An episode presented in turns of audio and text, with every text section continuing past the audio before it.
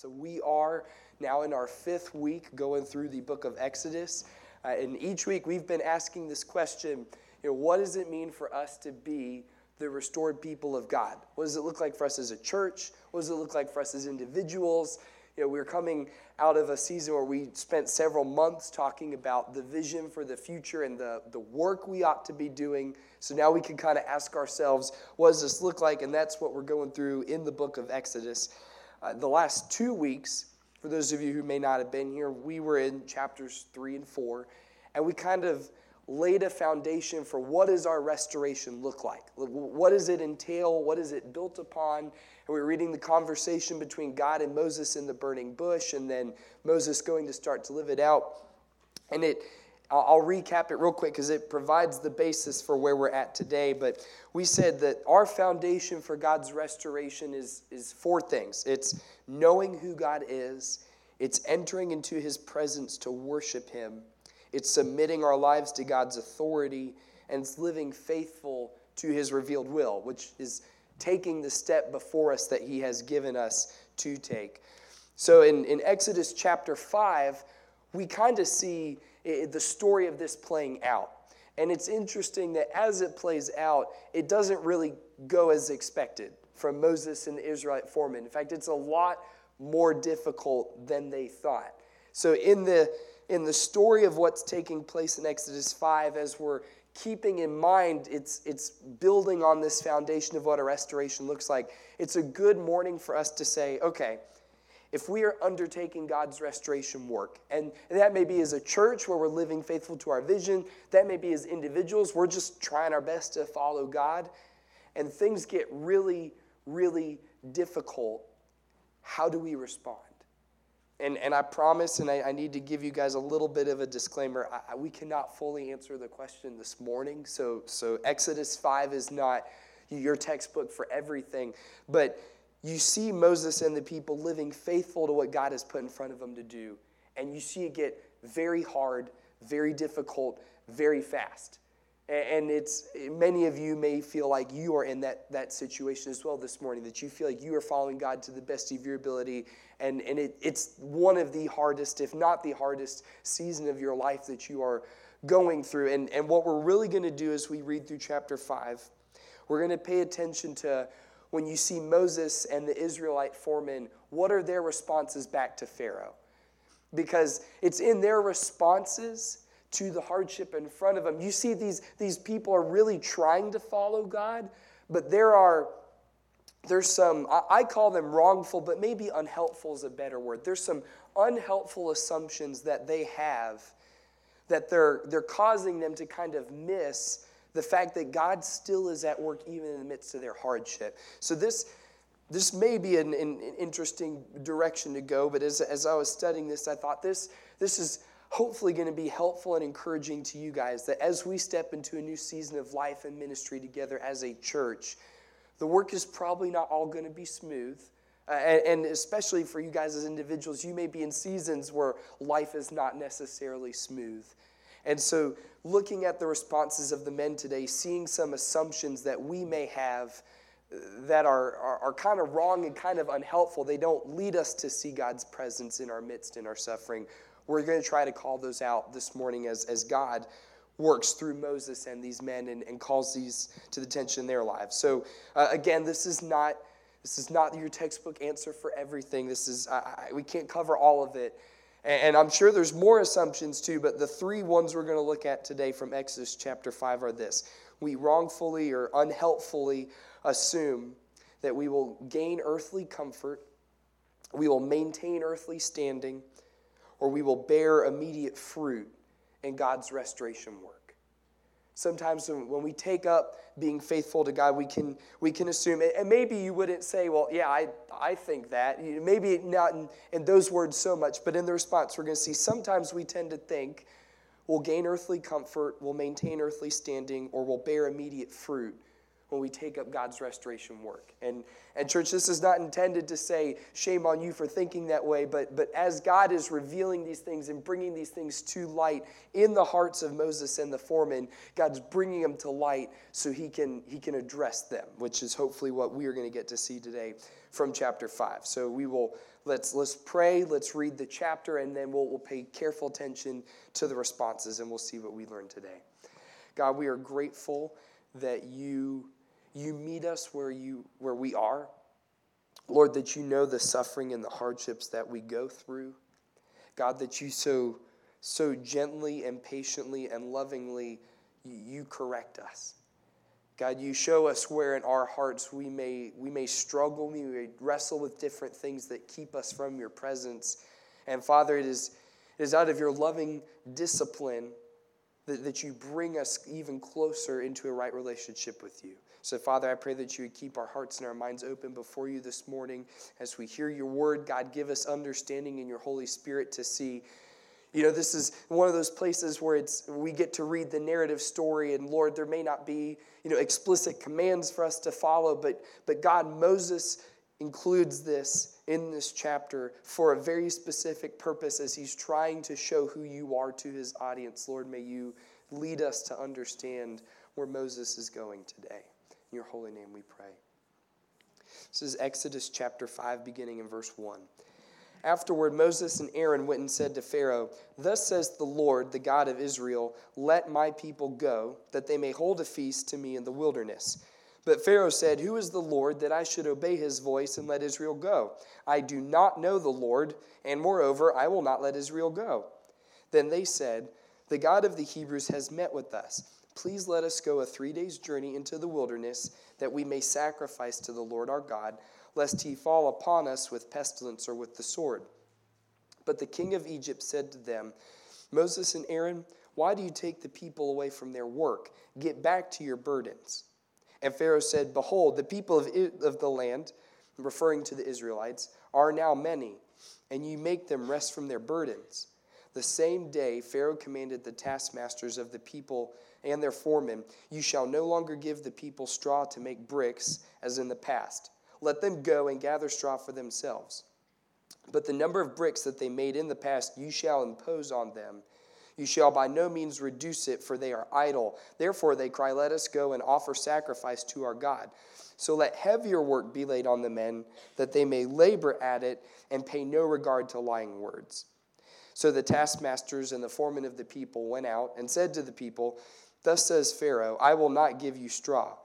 Go and get your straw yourselves wherever you can find it, but your work will not be reduced in the least. So the people were scattered throughout the, all the land of Egypt to gather stubble for straw. The taskmasters were urgent, saying, Complete your work, your daily task each day, as when there was straw.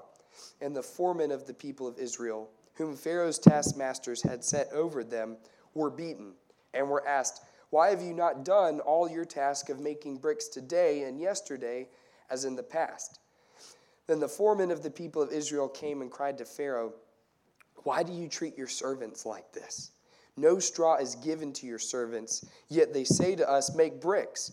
And behold, your servants are beaten, but the fault is in your own people. But he said, You are idle. You are idle. That is why you say, Let us go and sacrifice to the Lord. Go now and work. No straw will be given to you, but you must still deliver the same number of bricks. The foremen of the people of Israel saw that they were in trouble when they said, You shall by no means reduce your number of bricks, your daily task each day. They met Moses and Aaron, who were waiting for them as they came out from Pharaoh. And they said to them, The Lord look on you and judge, because you have made us stink in the sight of Pharaoh and his servants, and have put a sword in their hand to kill us. Then Moses turned to the Lord and said, O Lord, why have you done evil? Why have you done evil to this people? Why did you ever send me? For since I came to Pharaoh to speak in your name, he has done, again, evil to this people, and you have not delivered your people at all not necessarily a happy place for us to leave off this morning, but church, a place where we are going to get to learn a lot, hopefully about ourselves as we're learning about Moses and the Israelite foremen. So, beginning in at the at Exodus chapter 5, verse 1, you see in the first four verses that Moses and Aaron go before Pharaoh. And, and this is what God had told them to do a past, uh, the past couple of chapters. He said, You're going to go before Pharaoh. You're going to ask him to release the people into the wilderness that they may go and worship and sacrifice to me, and, and they're faithful to do this. And Pharaoh's response, he says, Who's this God? I don't know this God. No, I'm not going to let you go. Like, why, why would you think that? And, and this is done to fulfill what God told Moses in Exodus 3.18. He said, You and the elders of Israel shall go to the king of Egypt and say to him, The Lord, the God of Hebrews, has met with us, and now please let us go a three days' journey into the wilderness that we may sacrifice to the Lord our God. So Moses and Aaron are being faithful to what God told them to do and it's playing out exactly as God said it would. Continues in verses 5 through 9. Pharaoh not only tells them no, he says, You know, the reason you're asking this is because you're lazy and you have too much free time on your hands. So I'm going to make sure you have plenty of work to do. And Pharaoh comes up with this plan to take away all the straw that he had been giving to Israel to make the bricks and he said, You're now going to have to make the same number of bricks, but you're going to have to go collect your own materials in order to do it. Uh, those of you with construction backgrounds, materials backgrounds, you know how difficult it is to go get the things for yourself, let alone actually produce the same number. So, this is an impossible ask of the people. And this again fulfills Exodus 3:19. God tells Moses, "But I, God, know that the king of Egypt will not let you go unless compelled by a mighty hand. So he tells Moses, As you are faithful, Pharaoh will tell you no. And it's going to be the work that I do that will convince Pharaoh otherwise. And so, again, they're being faithful to follow. Things are going as God planned. Now, I do think it is interesting, church. God never told Moses and Aaron, life is going to get really hard when you are faithful to follow me. He says, Yes, Pharaoh's heart is going to be hardened. And yes, I will do the work of convincing Pharaoh. But he doesn't, he doesn't give Moses this detail of, by the way, you're going to have to do all the work and basically double that in the you know, same amount of time. It's going to be an impossible task. God, God doesn't tell Moses that. And, and church, I really, the only thing I, I, I have, and I can see in here to say about that is all glory be to God as to why he reveals or, or does not reveal things to us. That, that there may be times where God makes everything crystal clear, like we talked about last week. Sometimes God just gives us the beginning and the end and doesn't really give us in the middle because it, we're faithful to take the next step in front of us. And it could have been God knew hey, if I tell Moses and my people who are already living as slaves, that it's going to get even harder if they take this restoration work they may not want to do it. Okay, so, so that could be a reason. I think it's a, a decent one, but, but truly, all glory be to God as to why he does or does not reveal these things to us. And, and as you see the foreman going to Pharaoh and responding to Pharaoh, we get this first uh, unhelpful, wrong uh, assumption that we wrongfully assume that we will gain earthly comfort as we take up God's restoration work. That is, as God is making things better internally for us, then that means externally, yes, things also would necessarily be getting better.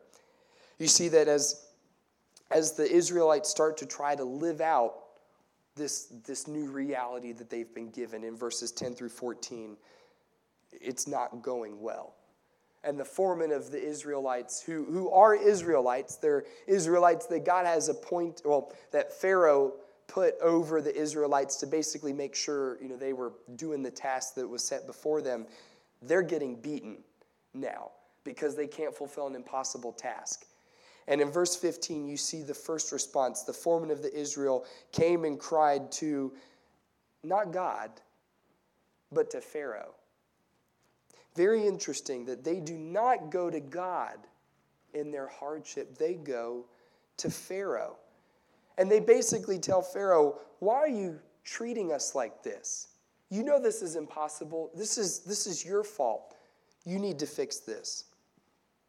That they, they're seeking essentially a, a earthly kind of reconciliation and an, earthly thing of, of things getting better. And, and I keep I, I, it's been amazing to me how much we end up coming back to this. But you guys remember from Ephesians chapter 6, where we talked about our battles are not flesh and blood, but they are spiritual.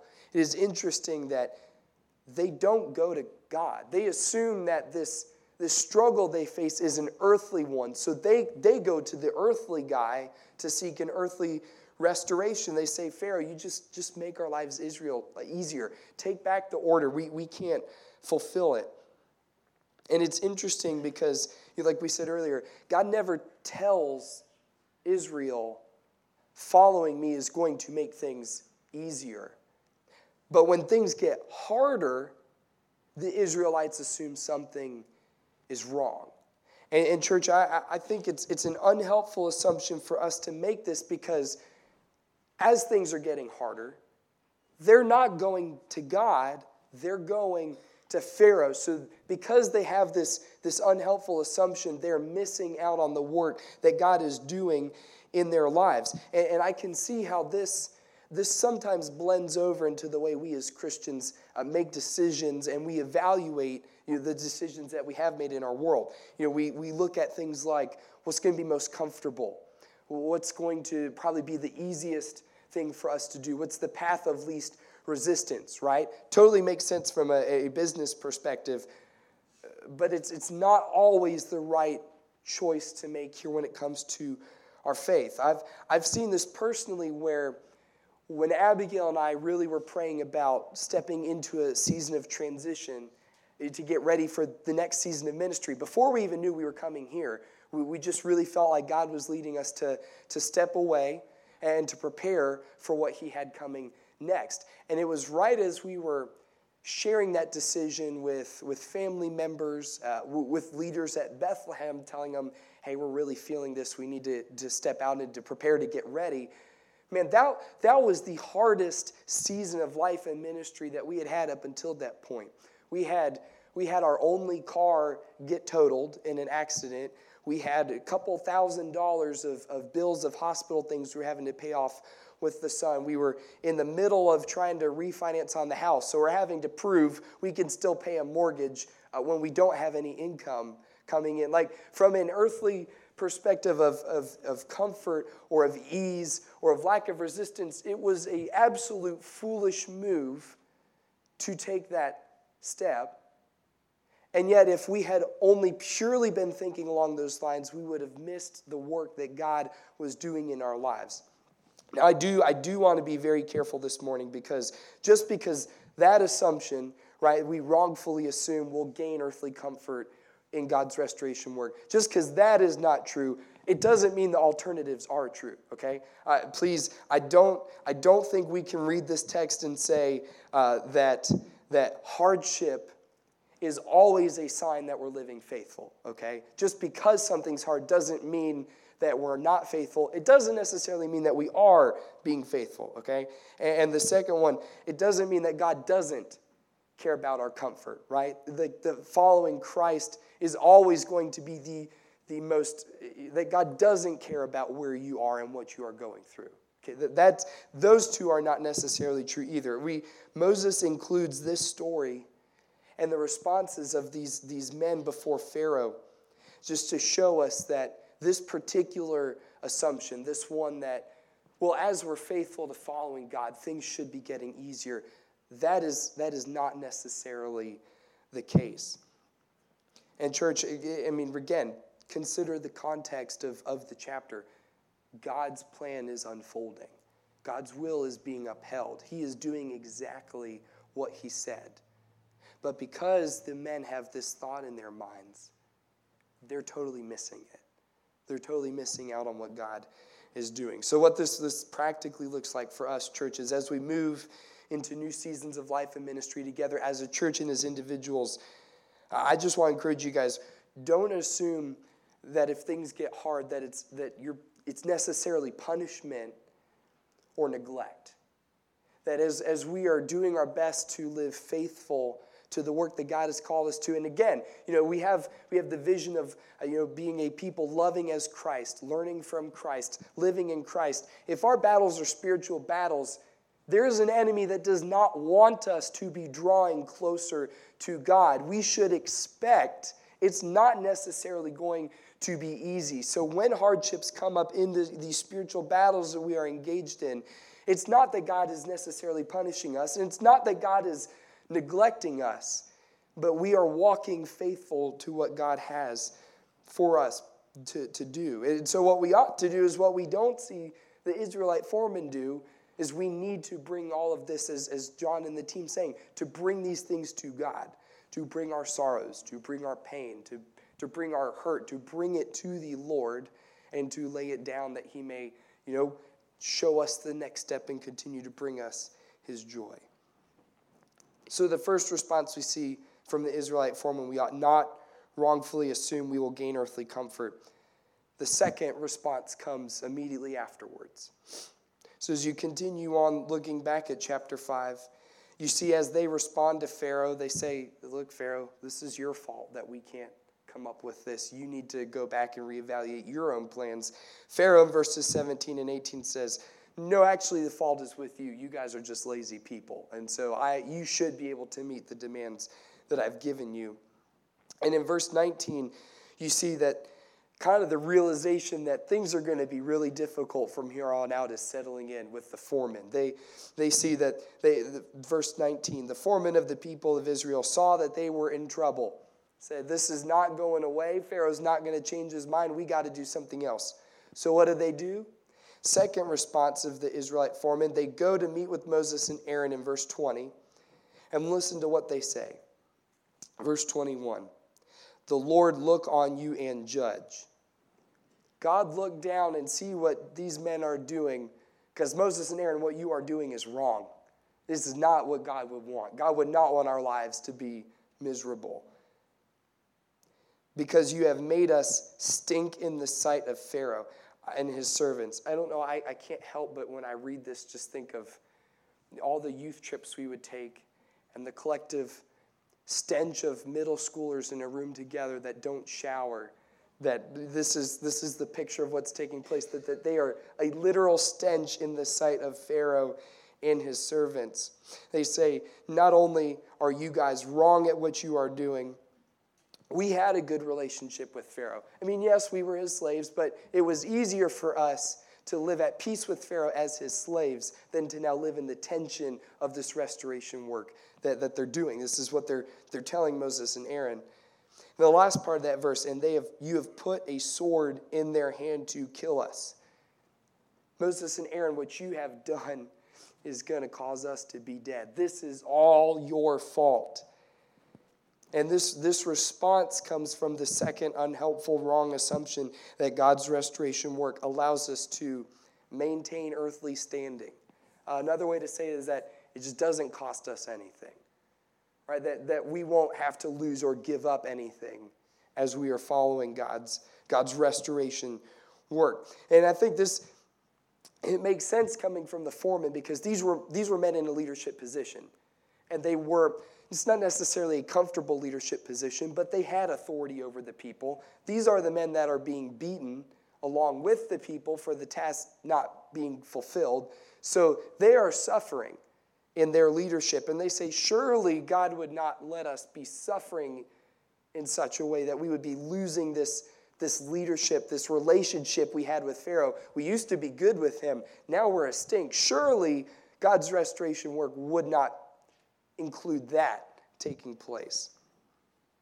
Essentially, it's, it's, it's hard for me to wrap my mind around, but what they're, what they're telling Moses and Aaron is that it would be better for them to live at peace with Pharaoh, but as his slaves, than for them to live in God's restoration work, but live at tension with Pharaoh. They valued their earthly standing, just where they were at in their lives, above the work that God was trying to do. In church, I think we some ways that we struggle with this, not necessarily as a church, maybe sometimes, especially as individuals. We, we operate out of this assumption when, when we are afraid to lose something in the process of following God. Uh, sometimes it's, it's security, right? Well, surely God wouldn't cause me to call me to do something where I, it would threaten my like my financial stability or, my earthly resources. That His calling never puts me in a position there where I, I may lose something. Sometimes we're afraid to lose earthly momentum where God doesn't really want me to rock the boat with this. Things really aren't that bad. Or, you know, I've seen this work in the past, so I don't really feel like now's the time to change something. Like, we just, we don't want to lose the momentum of where we're at. Sometimes we're afraid to lose earthly position where surely God wouldn't cause me to lose my job. And not necessarily for standing up for what you believe in, but God may say, hey, I need you to alter your career path so that you can better serve you know me and, and the or the family that I've given you. you know, it's, it's not necessarily losing the job entirely. It may just be changing the job. But surely God wouldn't call me to do that or to you know step out of a leadership position in a community thing or at the church. Surely God wouldn't cause me to lose my earthly position in, in his restoration work. And, church, I think the way you, you really practically see this living out is when you feel like you're losing something, how do you tend to respond? You fight to take it back, right? It's so, so common do we, we kind of hear this thread bubbling up in the Christian community of what are we losing and what do we need to fight to take back. And it is interesting to me to see this mentality in the lives of the four men, telling Moses and Aaron, What you have called us to do, that's causing us to lose things we are used to having, surely cannot be of God.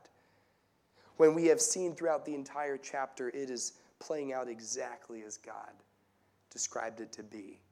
It is an unhelpful assumption that does not lead us into God's presence. And so, church, how we can hopefully practically address this moving forwards, I think it, it will be helpful for us to, again, don't assume that losing something on earth is not part of God's restoration work. Again, I'm not saying every time you lose something, it is part of the restoration work, or every time you don't lose something, it isn't. It, we're not making all of those big statements. We're just saying it. Don't just assume that losing something means that God is no longer at work. Just, just as we sang in the song, we might not feel it, we might not see it, but that does not mean that God is not at work. Church, we can trust, and we will see this in the coming chapters. Again, this, this is why I said we can't cover all of it this morning. We will see we can trust God uses loss to, to restore not just us, but the people around us into a deeper, more right relationship with Him. Sometimes it's hard for us to see because loss is very personal. But God, it doesn't just use our loss to bring us into a closer, more right relationship with Him. He draws the people around us as well, along with that. And, church, I think another very important thing for us in this is we have to learn to value His kingdom over our kingdom.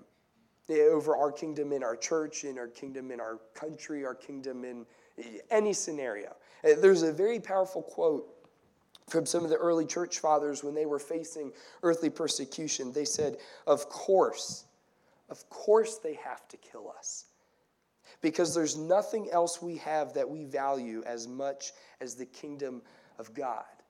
The mentality in the earthly church was so much that there is nothing in this world that anybody could take from me that will keep me from following God. That the early church was persecuted to the point of death because their persecutors realized we could take their houses, we can take their land, we could take their ability to meet, we can scatter them across the globe. There is nothing we can do to stop them because they are so committed to Christ. And so it made sense. It's mind blowing to me. It made sense to the early church that they would be put to death because of how tightly they valued the kingdom of God above anything else. That they were they really truly said, You guys can take whatever you want. I mean, you cannot touch the kingdom of God that is, this, that is as Christ said, at, at hand. Church, it is as we move forwards and we experience hardship, we it, it, it will probably be tough. Um, I, have heard many of your backstories, and, and many of you have had years of experience with this already. So I will get to lean and learn from many of you as to this. But, but we will be valuing God's kingdom over our earthly kingdom because, I mean, God, just as we were singing, is, is the work of our Father in making us and, and everyone right with Him, is that not worth whatever we, we would be having on earth? As we move now down into the last two verses, you now you get to see Moses Moses' response. And at this point, you may be thinking, okay, surely Moses, who saw God talking to him in a burning bush, that's a pretty big deal. Surely Moses may have a different response to the hardship that's in front of him. In verses 22 and 23, now we see Moses not only kind of probably struggles with the first two assumptions of the foreman, he adds another layer to this. Moses turns to God and says, O Lord, why have you done evil to this people? Why did you send me? Now, these are two classic questions we love to ask God when we are in hard moments, right? Why are you doing this? Why am I here? Why, why did you send me here? Verse 23, Moses recaps what he's seen. He says, Look, God, I've been faithful. I came to Pharaoh. I've spoken in, in your name and what's happened is, is evil. And then I, I love his kind of, oh, by the way, at the end. He says, oh, by the way, God, you've not delivered your people at all. Just in case you weren't aware, God, of what's been taking place, you haven't done what you said you would do yet. I mean, you, you hear this in Moses where he's coming to God and he's saying, I've held up my end of the bargain, God. I did what you asked me to do.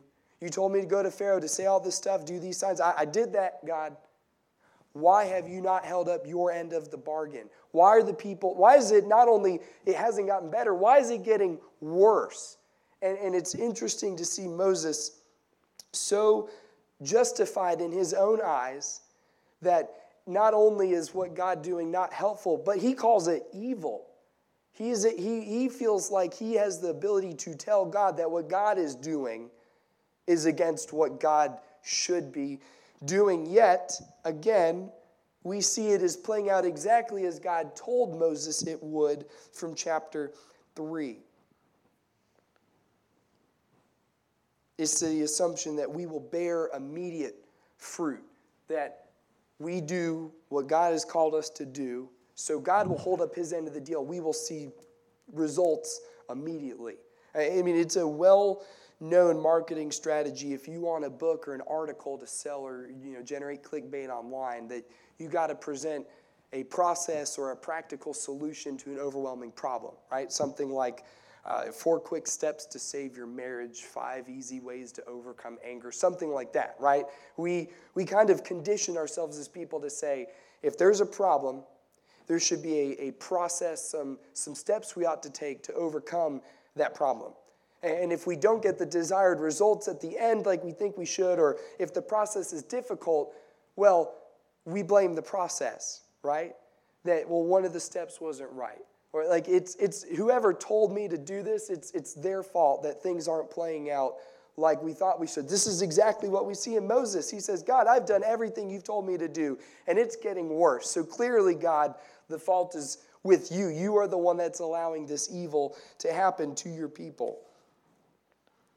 Church, I think it's, we need to understand there will be seasons of life in our faith in, as individuals and as church we're living faithful to god's restoration work we will not see immediate fruit right? How many months have we been going through the vision series? And, and getting to talk with the search committee you know we, we were pretty clear as to some things we would, were hoping to see long term in the life of the church. And, and I keep having to remind myself, it's been three months, right? Like it's, it's not like it's been such an amazingly long amount of time that we should feel like we haven't seen God's fruit being born. But there may be moments where, as we are spending this time doing this internal, kind of transformational, foundational work, it's going to be hard. Like, we're going to want to see other things happen as a result.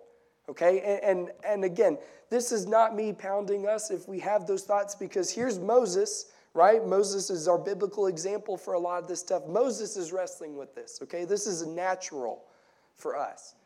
But it is, we, we have to understand there, there will be seasons where we feel like, God, we are being faithful to you. Why are we not seeing the fruit that you have promised? It is, it is natural for us to wrestle with that.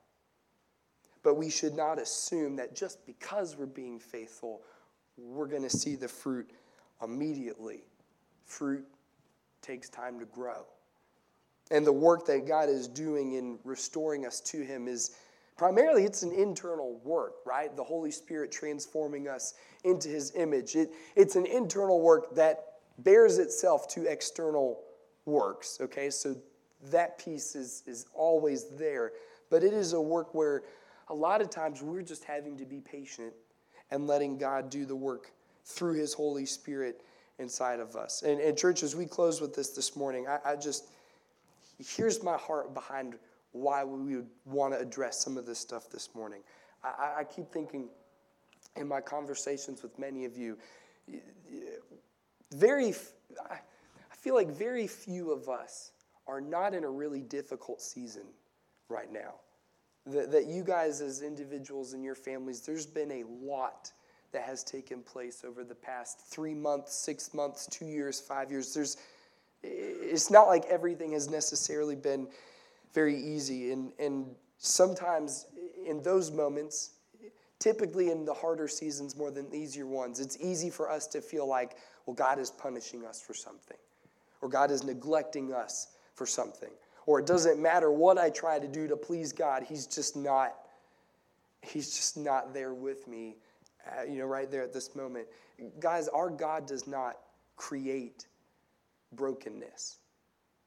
Brokenness is not something that God does. The brokenness that you and I experience in these struggles, it, it comes from, from our, our wrestling with our, our nature of sin right? It is our sin that keeps us apart from living life truly and fully with God. And so, even though it's a, it is, a, it is something even theologians still don't really quite understand how it works, but even when we are made right with God, we, we eternally, yes, we have our salvation. We will be in his presence someday. And he's within us right now at this minute when our lives are given to him in faith. But we still wrestle with the effects of our sin nature. We still live here in a broken world where, where, sin, where sin reigns on, on this world. So we are still going to suffer the effects, the consequences of sin's brokenness until we are brought back fully into his presence, church. And, and wherever we are in God's presence, that is where there is no pain, no suffering, no hardship. That is where we have joy. So, church, why we would want to address some of these assumptions is unknowingly when we, we live that way, we're not, we're not led into his presence. I mean, just small example from this week. You can hear that my voice is not fully here. It left on Thursday afternoon while I was driving the bus. I have no clue what happened. I got on the bus, I was talking normal, I got off the bus, 20, I had maybe 10% of my voice left.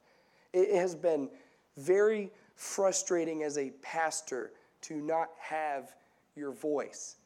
So there's been moments this past weekend where I've told God, like, I, God, I really cannot understand why right before I get to go see my family in Florida that we haven't gotten to see in a long time, right as I'm preparing to get to teach on Sunday morning, why of all things would you take like my voice. Like this is this is really frustrating. And, and as I'm praying for it to get better, here we are a couple days later. It's it's not fully back, right? You know, this is maybe 75%. So it's clearly getting better. But this morning, I had to catch myself because I was more mad that it wasn't fully back after three days than grateful to God that any of it had come back at all. I mean, this I wrestle with these assumptions even on small things like you know, your voice disappearing for no reason. Just because I assume, God, yes, if I'm faithful to what you're doing, then things should be easy. I shouldn't have to wrestle with simple things like, can I talk today or not,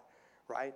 But, but this, is, this is where we find ourselves in the reality of, of living in a broken world. In church, we do not need to make life more difficult by living under these assumptions. I did not need to wake up this morning and be upset with God because my voice wasn't fully here, right? Like these assumptions, if they lead us to miss His presence, that just magnifies the pain and the suffering and the hardship that we're going through. We do not need to make that harder on ourselves than, than it, it may be because we, we deal with sin. So, church, as we face the unknown together, I mean, to God be the glory for whatever gets to happen next, right? Whatever He reveals to us, whatever we get to see, whatever hard moments He uses to draw us into a deeper relationship with him to him be the glory because ultimately church this this is what we are working towards is being people made right with god. And so may we not may we not have assumptions that cause us to miss where he is at.